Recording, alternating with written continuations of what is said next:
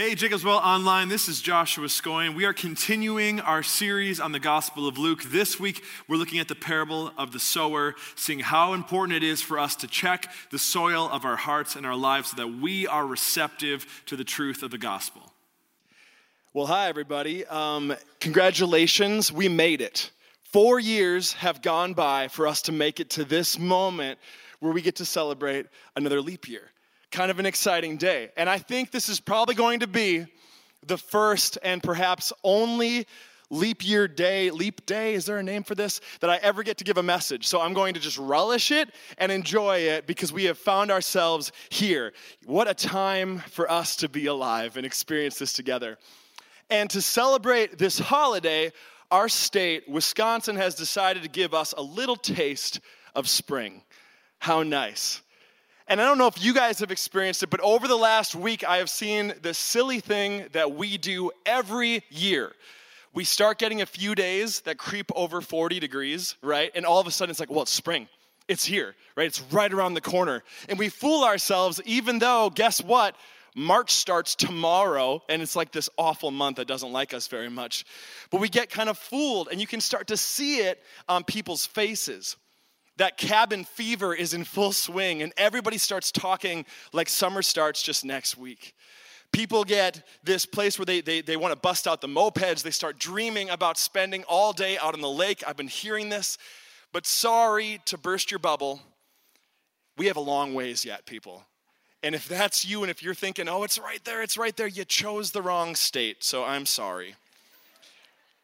But about this time of year, we all start dreaming about June and July and August in Wisconsin, and we think about it as if these are just the most wonderful months of the year because we completely forget that in Wisconsin, not only do we get brutally cold winters, but when the heat comes, it comes with this beautiful thing called humidity, right? And as we walk around, not even submerged in water, we still need to swim. That's how it feels. And we also forget about these great clouds of mosquitoes that just seem to fill the whole atmosphere. And it also means that one of my least favorite things comes with spring, summertime, and that is lawn care. And maybe there's a few of you in this room who can relate to me. I, would almost rather do the whole shovel thing, do the whole roof raking like we had to do last year, instead of lawn care. My wife and I bought a, a house a couple years ago, and our house happens to be on three acres, which is a lot for someone like me who grew up in, in the middle of town and had never had to mow anything like that before.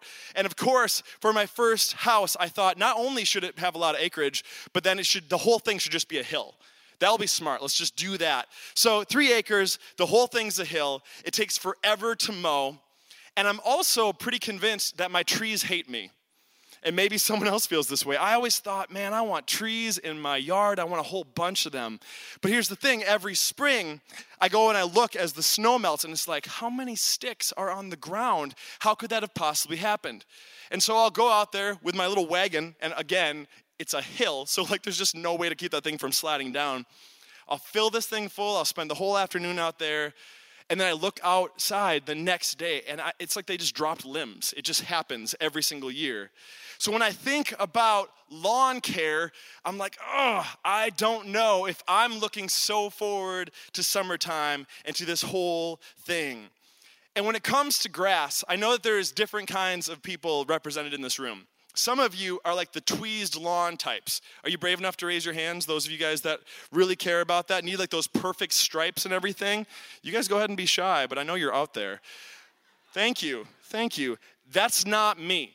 I don't care. My hope and my dream can it be green? That'd be awesome. I'd like green. I would also like if it wasn't four feet tall. If I'm able to manage within that, still green grass, and it's not four feet tall, to me, that is success when it comes to lawn care. But I have learned something in my time as a homeowner the soil matters. And some of you guys have experienced this around your house when you're hoping to make that whole thing green and beautiful and so that you can walk out barefoot and it feels good depending on what kind of dirt is there depending on the composition of the soil it changes so much there's this spot right behind my house. It is not a, a large slope. It, it's pretty gradual and only goes up like five feet. But this thing is just, it's just annoying because every time I have to mow it, it's like dirt clods and stuff, and it won't gr- grow normal, nice green grass for me. So last year I did some research and I found this product, and it claimed to be a miracle seed. And it claimed that you could not fail. I proved it wrong.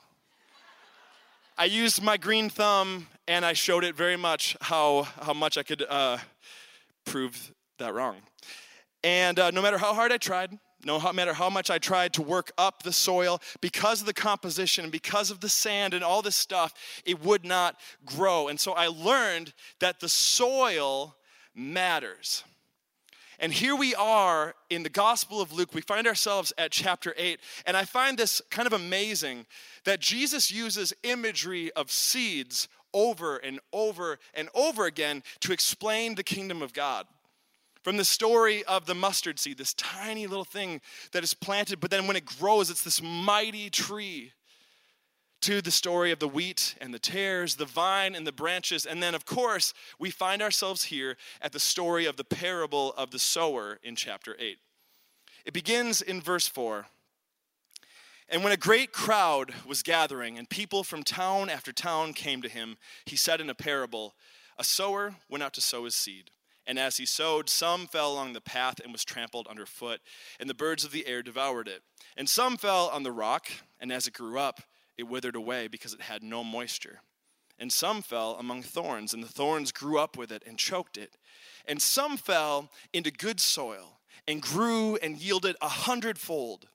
As he said these things, he called out, He who has ears to hear, let him hear.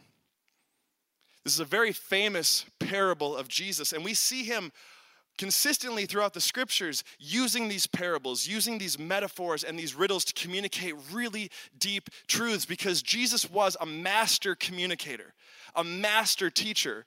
But he also said things in ways that sometimes surprised people. Continuing here in verse 9, and when his disciples asked him what this parable meant, he said, To you it has been given to know the secrets of the kingdom of God, but for others they are in parables, so that seeing they may not see, and hearing they may not understand. This is kind of Jesus' answer right here for why did he teach this way? Here he is, the Son of God, about to explain the kingdom and how it is coming and how he's going to make his kingdom on earth just as it is in heaven. But he often didn't choose language that was so plain, that was so easy to understand. Instead, he kind of explained it in a way that seems a little different, a little concealed. And the reason why he does this is through these parables, Jesus could make some really bold claims that revealed truth to anyone who was open minded to anyone who had ears to hear and to ponder these things and to want to go deeper and to understand. But at the same time, they served another really great purpose they would conceal his message to those who were against him. And we see that throughout throughout the gospels. At the beginning as Jesus starts doing miracles and sharing his plan, people are like, "Well, this guy is awesome. Here he is feeding like 5,000 people. This is great. Let's all follow him." But then he kept saying these incredibly bold and dangerous things, and people would kind of be like, "I don't know about him." And there would be the Pharisees that would look down on him and would start to plot against him. And some things we know were intentionally kept hidden until he'd carried out his mission. Jesus came to earth to bring this kingdom, to share what God was doing through him, but ultimately he had this goal and he had this mission to get to the cross to die the death that you and I should have died to buy us back. And so, certain things, the Bible actually tells us, were intentionally kept hidden from people's eyes. Even the disciples were not able to fully comprehend and grasp the teachings and the things that he said until after he rose again. And then it's like God lifted their eyes and allowed them to see, allowed them to take it in and to experience and to know. So, when Jesus uses these parables, I think we need to fight the urge to see them as simple things or simple stories, especially those of us who maybe grew up in a Sunday school environment. For me, actually, as I was looking at this whole passage, this section of the Gospel of Luke, at first I was resistant to tell this story. Because I grew up in a church where we kind of like went through all the parables. It felt like all year long, and then we just kind of rotated them again. I was like, oh, that seems to be a simple thing. And as I came and I prayed and I was asking God, well, what, what do you want shared this weekend? There's truth here that is so important for all of us and, and especially for me as well. And so I want to come here and not see this as a simple story or a simple metaphor of God, but instead something profound, a deep truth that only those who are humble enough to really listen and to lean in and to hear it for us to take it in and to know. So, Jesus is about to explain this. We continue in verse 11. Now, the parable is this the seed is the word of God. The ones along the path are those who have heard. But then the devil comes and takes away the word from their hearts so that they may not believe and be saved. This is kind of one of the rare instances where Jesus not only uses a parable, but then when his disciples say, Rabbi, what, what does this mean? What are you trying to say with this metaphor? He unpacks it for them and he takes time for them. So this idea of the seed that's been that's been cast out and it's landed on a path, like a sidewalk, like something too hard, so it just bounces off. And then the devil comes, just like in this parable, like a bird that swoops down to eat the seed. And as I was thinking about this, this is what I was thinking about. We've all experienced seagulls, right? And they're crazy. And if you are eating a picnic lunch out on the beach and you have even just a little bit of crumbs, those things are going to come after you. Uh, a couple years ago, no, just last year, my wife and I were in vacation out in California. We were going to see the Channel Islands National Park, which, if you've never done before, they're beautiful. Make a plan to do it. While we're out there, we are told on this long boat ride out to the islands that when we are there, um, the different populations of animals, there's not very many of them. They don't have natural predators, so they've just gone kind of wild in their population. And there happen to be these ravens, which were massive.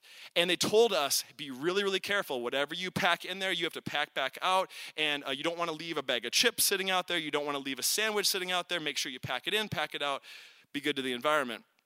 What I did not realize was these ravens are brilliant. So I went and I did the whole hike thing, and we came back down and we were about to enjoy our lunch. We're right next to the beach, and I take my backpack off, completely zipped, completely sealed, and I just set it down on the rocks so that I can walk over and put my feet in the ocean. I don't know, 10 feet maybe? And as I'm like looking at the ocean, I hear screaming and I turn around and these ravens swooped down and grabbed my backpack and somehow with using their talons were able to like grab onto the zippers. I'm not kidding. They grabbed the zippers, they undid my backpack, they reached inside, they grabbed a bag of Lay's potato chips which to us was this great treasure that was going to mark the end of our trip. We were so excited for these things. They stole them they were closed too. So they managed to get that thing open. They took our, our chips and then they flew off. And everyone's looking at me like, they told you. They told you on the ride over here to be careful. What I get from that story is man, when a bird wants to swoop down and to grab these seeds, they are ready to do it and they will do it with a vengeance.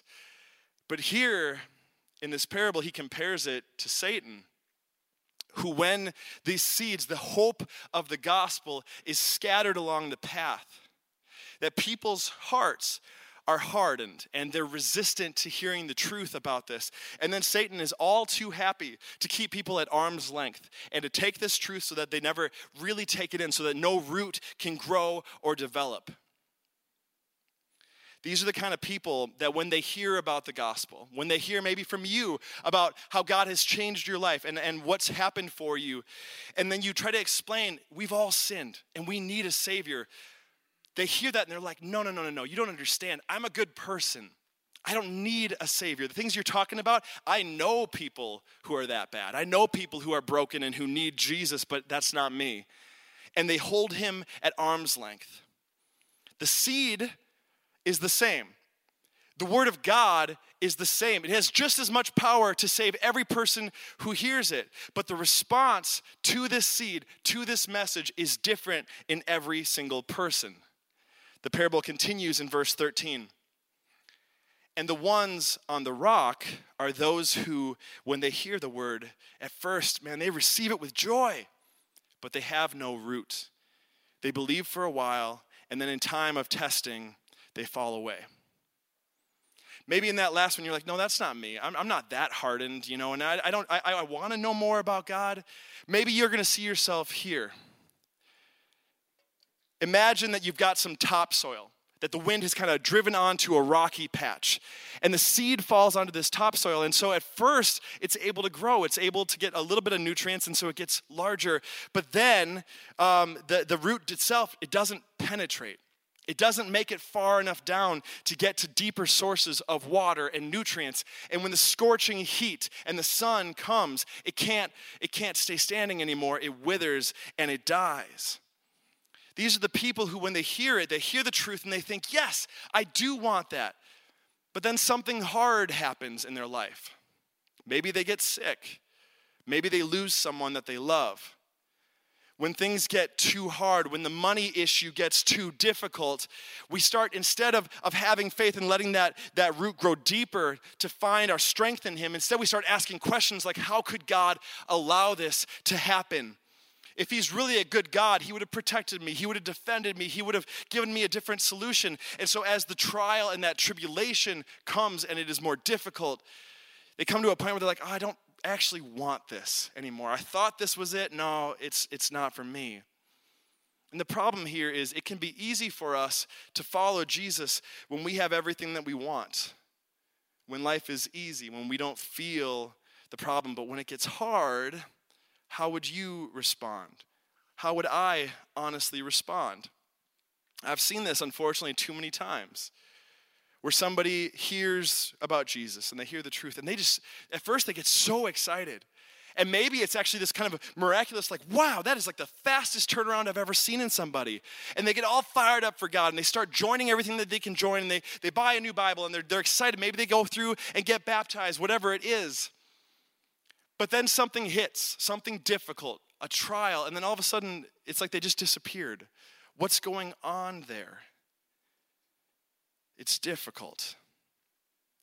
And at the same time, we've also seen examples of the exact opposite of individuals when things really got hard and really got difficult. Instead of fleeing from God, instead of choosing to turn their backs on God, we see these people who just, they, they, they grow so deep in Him. I think of, of individuals in my life who have gotten a horrible diagnosis, or loved ones who've had to watch somebody go through that. And I've got a few names in my head right now of people who have handled that with such grace and just this wonderful awe at their God. Instead of asking him, How dare you do this to me? How could you allow this to happen? They say, No matter what you do, whether you bring healing in this situation or you choose not to, I'm going to rely on your strength. I'm going to hold fast in this because I know that you are good. And I know that ultimately what you promise me, this eternity, this forever with you, God, that is so much more valuable and more worth it than my current situation. When we see people like that, it causes awe in us, it causes wonder in us. And the question I want to ask myself while things are going well for me, right now they are when the hard times come, when the trials come, will my faith be steadfast? Am I rooted in Him or am I going to wither up in the sun like this says? He continues in verse 14.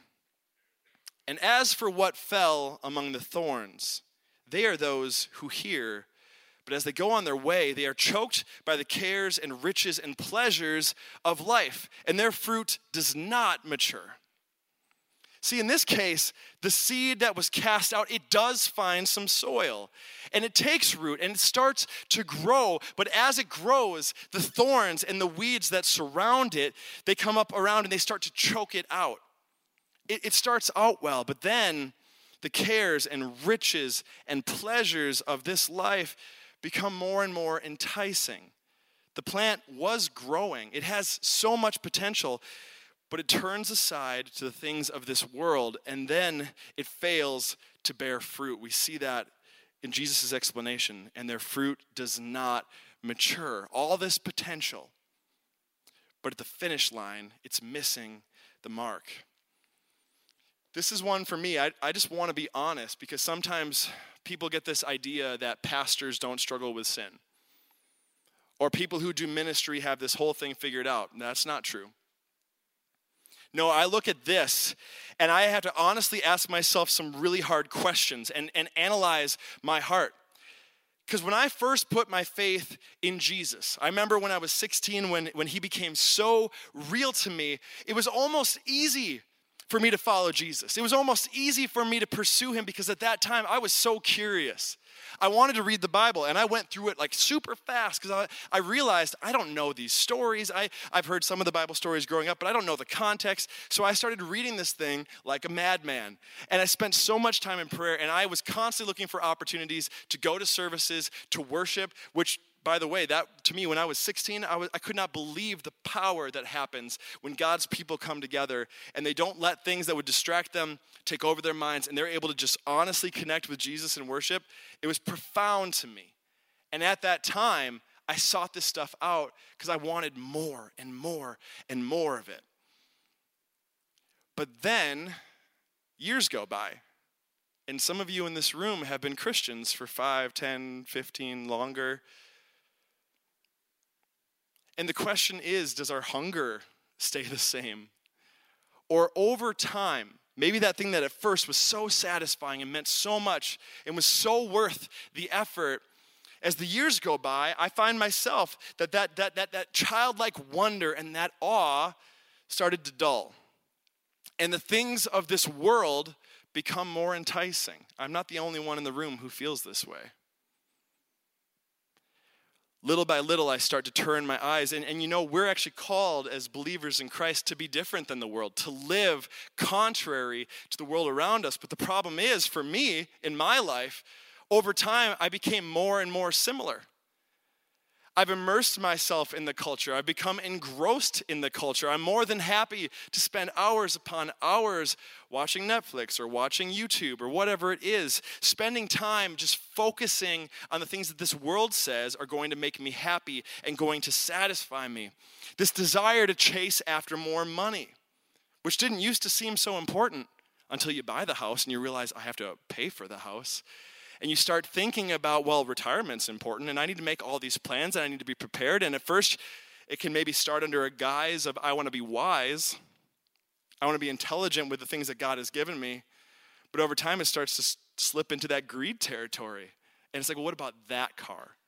And you start hearing about your friends who have the vacation that seems so much more glamorous than your vacation. And you start to tell yourself these lies well, I deserve that. I should have that. And if I'm not getting it, I'm not happy enough. Maybe it's chasing after status, money, what, whatever it is. What I'm saying here is, I think we need to fight the temptation with this story to think that it only applies to people who are hearing about Jesus for the first time. Do you hear what I'm saying?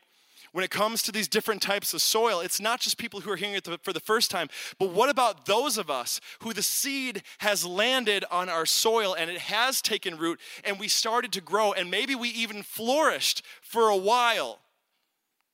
But over time, if we are not vigilant, if we are not careful, if we are not aware of our own hearts and our own desires, these temptations, these things that our world tells us will satisfy us, become the thorns that surround and start to choke out. And so here I am looking at myself, asking myself, Am I still satisfied in Jesus? Or do I need these things? Have I turned my eyes away from Him to another source? It reminds me of a story of the rich young ruler. Jesus drew a whole bunch of crowds around him, and people wanted to follow him. He was impressive, and he did these great miracles, and he had this wise teaching. And so there's all these stories of these people who come up to him and say, I want to follow you. And Jesus, he wasn't about popularity. It's very clear when you read the Gospels. He wasn't about just having a huge following and impressing people. In fact, every time the crowds got too big, he said something offensive something that would cut to their heart, something that would weed out who's really my disciple and who's just a fan, who's just a follow on. And this guy comes and he says, Jesus, I have I have followed the law my whole life, which by the way, every time I read that in scripture, I'm like, no, you didn't. That's impossible. Come on. But he says, I, have done that my whole life since I was a child. He's a huge liar. But then he asks Jesus, what I mean, he asks Jesus, What else must I do? And Jesus replies and he says, You still lack one thing. Sell everything you have and give to the poor, and you will have treasure in heaven. Then come, follow me. And all it says after this is he looked very sad because he was so, so rich. It doesn't tell us what he did, but I, I want to imagine here this guy, he, he, had, he had to weigh it out and he had to ask himself okay, so Jesus is wise and he's impressive and, and he's this great teacher. I want to follow him.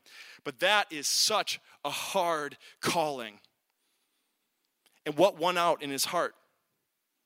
To pursue the Savior or to pursue the great wealth that he had acquired. And I think we need to be honest with ourselves because everyone in this room, we're Americans. That means you're rich.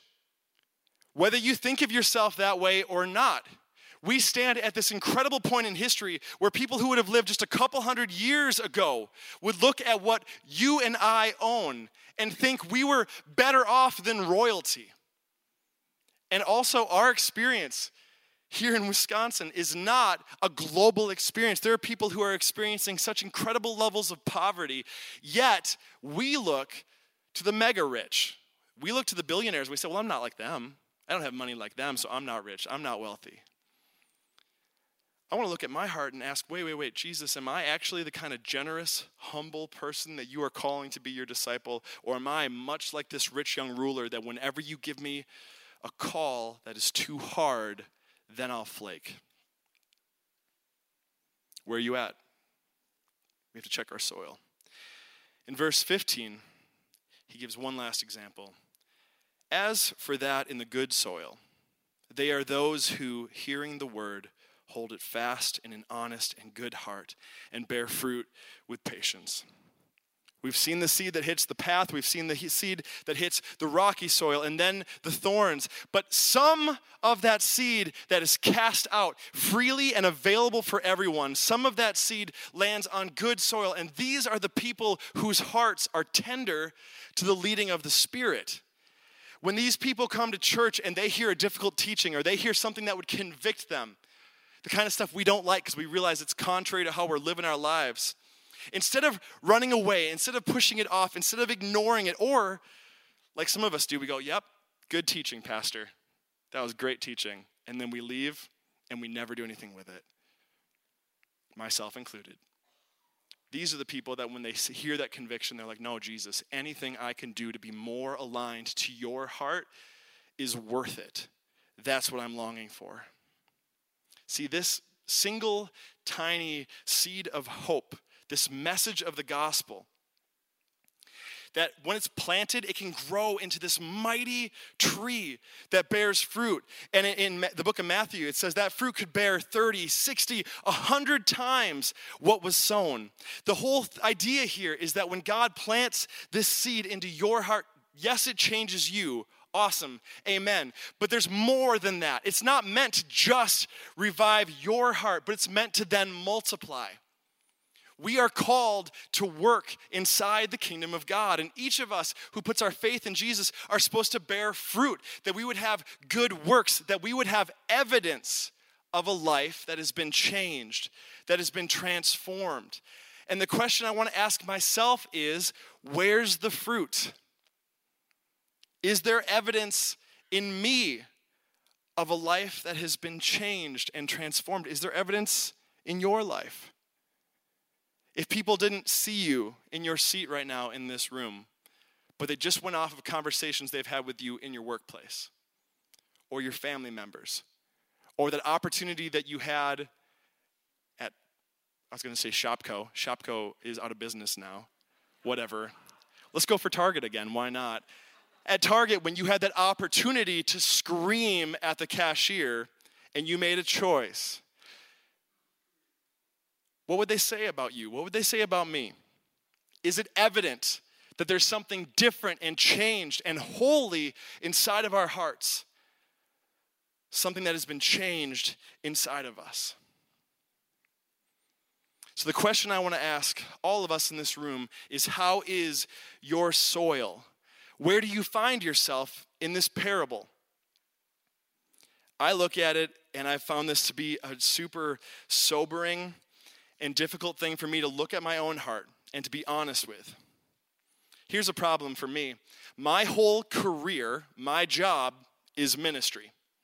I get paid to do Christian stuff 40, 50 hours a week.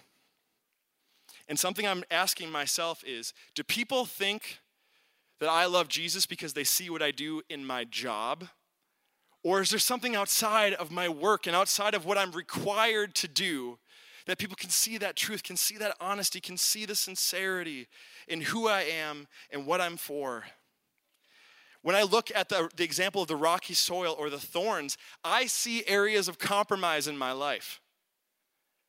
I see areas that I'm like, wait, wait, wait, Jesus, I, I, have, I have lost focus of you. There are some things that have been lifted so high in my own mind, my own heart, my own estimation. And I turn to them more than I turn to you. God, will you correct that in me? Will you change the soil of my heart? Will you help again to bring me to a place where my heart has good soil that is receptive to your truth, that is sensitive to your word? I want to be the kind of man who longs for more of Jesus. I want to be the kind of Christian that bears fruit and people can see it and they can see the honesty and the sincerity. I want to be the kind of disciple that will one day hear my Savior tell me, Well done, good and faithful servant. And I want that for all of you as well. So, as I read this parable, it brings me to this point that we need to do a heart check we need to honestly ask ourselves, what is the soil of my heart like? And then finally, I want to challenge all of us in this room who call ourselves Christians. We need to consider the cost of following Jesus. We find this parable in chapter 8, and as we work our way into chapter 9, there was this one extra paragraph I could not leave alone. It felt so connected. In verse 23 of chapter 9, it says this and he, Jesus, said to all, If anyone would come after me, let him deny himself and take up his cross daily and follow me. This is not a small thing that Jesus is saying to this crowd. Because to people who lived in Israel at this point in history, this would have been an extremely vivid, intense, painful thing to hear this rabbi say to them. Because at this point in history, the Romans used crucifixion all the time. Jesus wasn't an isolated incident. And they would use it, sometimes they would line the roads leading into Jerusalem, line it with criminals and with people that they had hung up there as a statement to teach a lesson, to teach people, don't you dare rebel against Rome. There had been so much pain associated with this imagery. And the only people, they would have known that the only people who would have to carry a cross were the people that were condemned, were the people that were looked down upon, that were shamed, that were without hope. And so, as Jesus is telling them, this is before he died on the cross, he's telling them, deny yourself and take up your cross every single day. Put it on your shoulders and follow me. He's calling them and us to this radical thing of dying to ourselves every single day. It's a conscious choice to surrender our lives every day.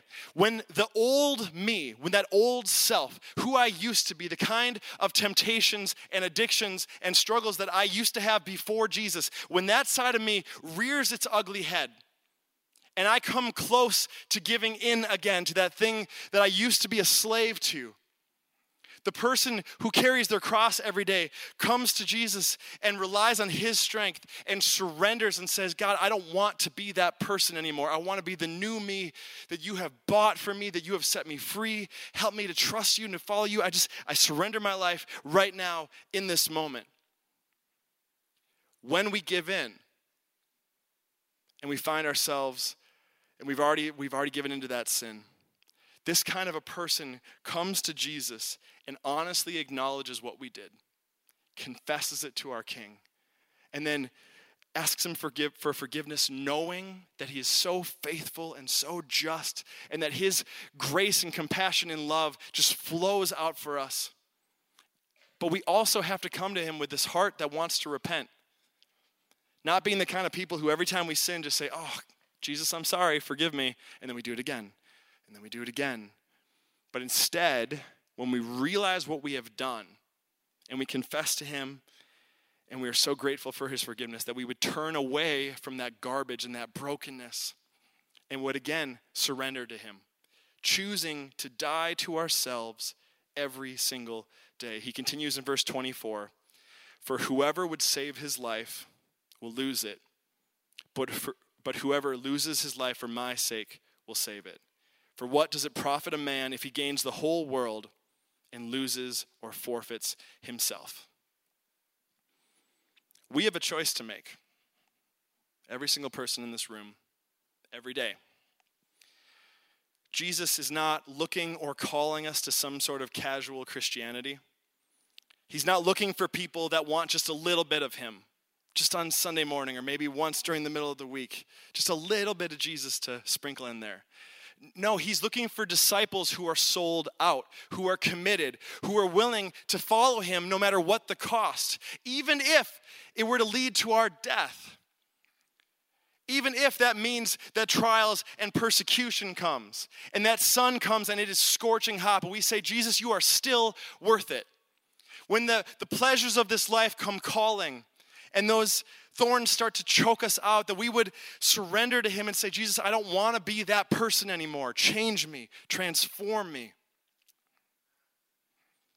Discipleship demands sacrifice. And Jesus never hid that from us. He was very honest to the people 2,000 years ago, and he's honest with us today. So, my question for you that I'm asking myself, same thing where does that leave you? What's your soil like?